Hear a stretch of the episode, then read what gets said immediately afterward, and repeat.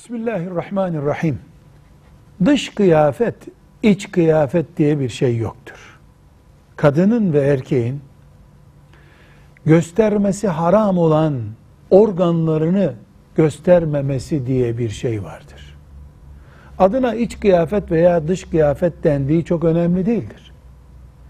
Piyasada iç kıyafet olarak satılmış olsa bile dışarı çıktığında kadının ya da erkeğin avret denen yani gösterilmesi sakıncalı avretini göstermeyen bir kıyafet caiz kıyafettir.